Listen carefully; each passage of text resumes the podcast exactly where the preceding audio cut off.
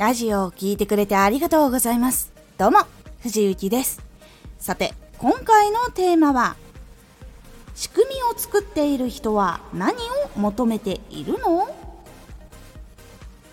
表示されやすいアルゴリズムっていうのを使ってアプリを作った人っていうのは何を求めているんでしょうか？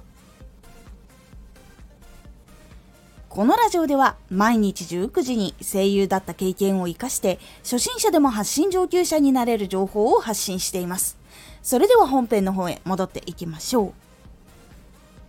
表示されやすいアルゴリズムで表示されているものっていうのは魅力的と判断されているものが多いですよね。実際にこう自分がこう見たかったものっぽいものだったりとか、自分が知りたかったこととか、自分がよく猫の動画見てたら猫のものがとか、そういう風になっていると思います。ではなぜ魅力的なものを選ぶのか。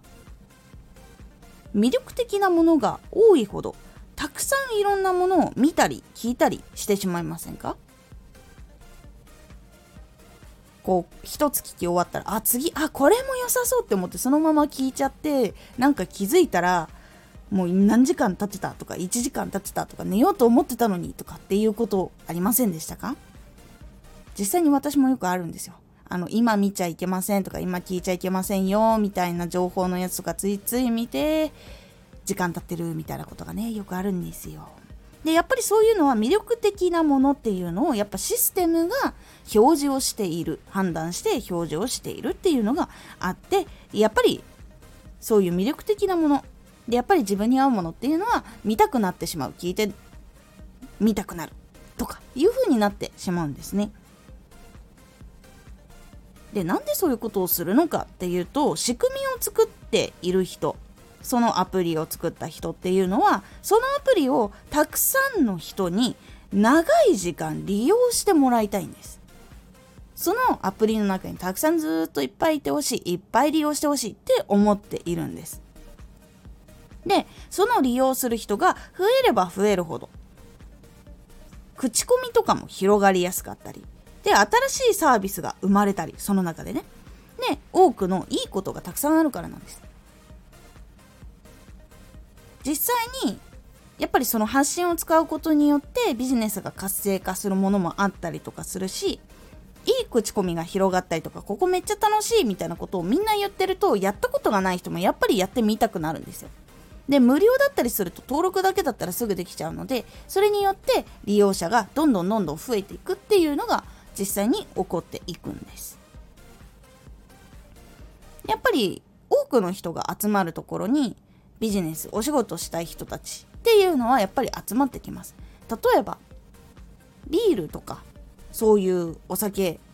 の シーエム っていうのはテレビで放送されていると思います。でやっぱりくじ台じゅうじ台とか、その夜帯でいいドラマとかやってたりとか面白い番組やってる間とかに入ったりすると思うんですよ。今回最近だったらサッカーの間とかにも入っていたりとかするかもしれないんですけど、なぜかっていうとやっぱ多くの人が見るって分かっているところに広告出したら目に入るじゃないですか。で目に入るとその商品を知ってもらえるじゃないですか。でそういう商品を求めている人だったら欲しいってなって買ってくれるかもしれないじゃないですか。っていう可能性を広げるっていうのが広告には役目としてあるんですけど、となるとやっぱりこう企業の人たちは多くの人が集まるところで多くの人が利用するところに広告を出したい、お金を払ってでも広告を出したいっていうのがあるので、それはそれで一つのビジネスとしてうまくいったりとかするんですね。っていうのとかがあったりするので、この仕組みを作った人っていうのはたくさんの人に長い時間利用してほしいから、そのシステムを作ったわけなんですよ。で実際に発信で使わせてもらっている、ビジネスをしている、発信をしている方たちっていうのはアプリにそういうコンテンツを作る人だ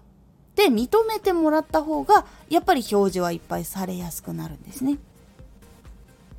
それはお金を使って広告を出すとはまた別の方向になるんですけど、システムであこの人っていうのは新しい人にも興味を持ってもらいやすい人で、既存の人にもいっぱい見てもらっている人だみたいにシステムで認識されると、じゃあそのジャンルでこの人の表示はしてみようっていう風にやっぱり判断をしていっぱい表示されて、新しい人に出会う確率が上がるということはやっぱり起こることになります。なのでこのアルゴリズムっていうのはしっかりと分析をしておいた方がいいよっていうお話になるんですけど、それはいっぽんまえのラジオでお話をしているので、このラジオ終わってそのままにして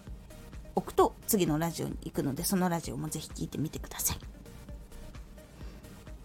でこの仕組みに反したものを作るとやっぱり表示されないので、ラジオとか発信っていうのは伸びづらくなるという傾向があります。なのでしっかりとアルゴリズムを研究して、そこに自分が当てはまるようにしていくっていうことが、実はラジオを作っていったりとか発信でこう大きくなっていくとかいう時には大事なことになっていきますので、ぜひここの部分もしっかりと、